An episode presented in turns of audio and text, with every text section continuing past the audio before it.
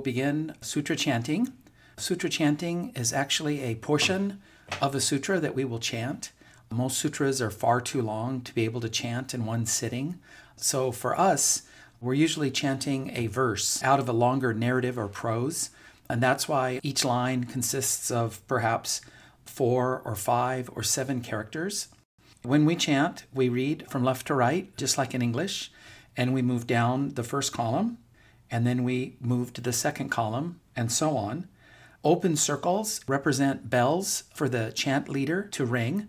So we always begin a sutra chant with two bells. Whenever we change a section, we use one bell to kind of signal that we're changing from one section to another. And then when you end a sutra chant, you always end with three bells. Each syllable here is written in Romanized characters, English characters, and each syllable here represents a kanji, a Chinese character, and it's written phonetically. It's the sound of the character. The vowels have the same pronunciation independent of location or their neighbor. So this is different from English. And the vowel sounds, uh, I've been told, resemble those in Spanish. So we have A, E, I, O, and U, and they're pronounced A, E, E, O, and U. And then you'll see italicized lines. Those are leader lines that I chant alone. And you will also see underlines under some of the characters. And that means that rather than each character getting a single beat, an underlined character will get a beat and a half. And to kind of make up that little extra time, the next character in line will only get a half beat. And what you do is you don't really concern yourself too much about the meaning of what's being chanted. This isn't flashcards. We're not trying to learn something. This is a ritual. And so we chant together as a feeling of oneness. Don't worry too much about how you're doing. Be aware and mindful of each character. Uh, this is a form of meditation uh, rather than silent meditation. We're meditating through sound. So, you know, you see the character, you say it, you forget about it, you move on, and you say the next character. And over time, it becomes effortless, and you'll begin to memorize it without realizing it. Okay, on page 44, we have the Shiju Hachigan, and this literally means Shi means four, Ju means 10, Hachi means eight, and Gan means vow. So you have four tens and an eight. So that's 48 vows. As I mentioned before in other services or podcasts, this is the 48 vows of the student, the seeker, in its bookend, in front by the Sambutsuge, and afterwards by the Jusege. And so these are the actual vows that this young Buddha to be makes. We have the two bells, and then this is a little bit more formal, but the leader will chant out bu Busetsu Muryo Jukyo, and that means the Buddha will now expound the Infinite Light Sutra, and you'll see numbers here. Now, these are different links because it's not a verse or poem, but they do all kind of share the same structure. You'll notice it all starts with Setsu ga Toku Butsu. When I attain Buddhahood, I make this claim or this vow. And you'll you'll see this and how it always ends with Fushu Shogaku. If I don't realize this vow, may I not attain a perfect enlightenment. And so there's a common structure, and we stop at verse 20, vow 20. But I think for our podcast, we'll stop at 18. The 18th vow is very important in our tradition.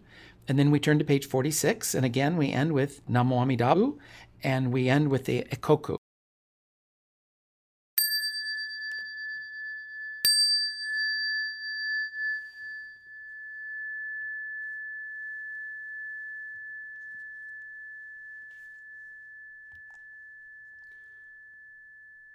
仏説無料儒教説が特物国地獄ガキ畜生者風習小学。説が特物国中に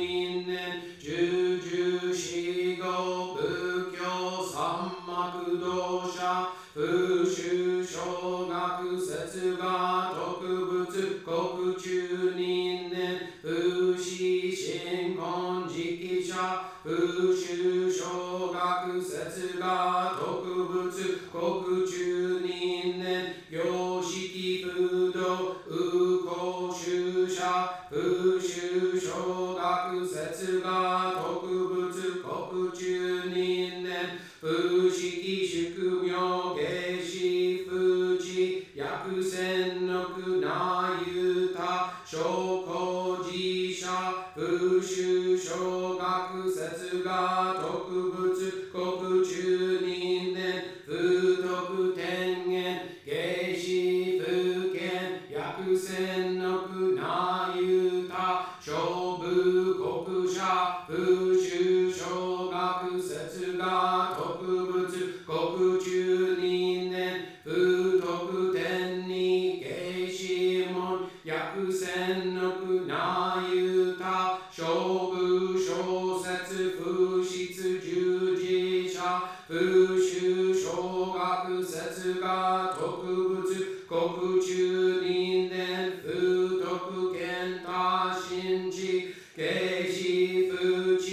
Kaku's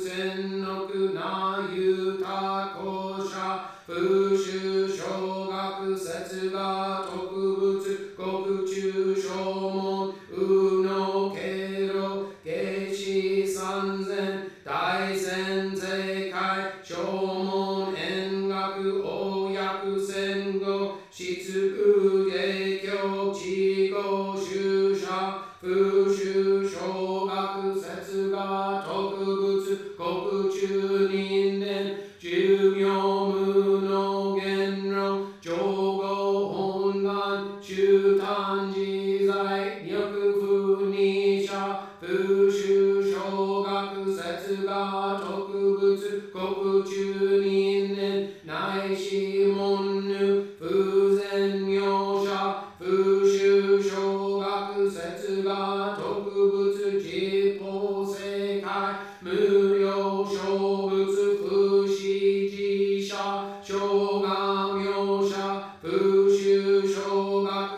すが特物人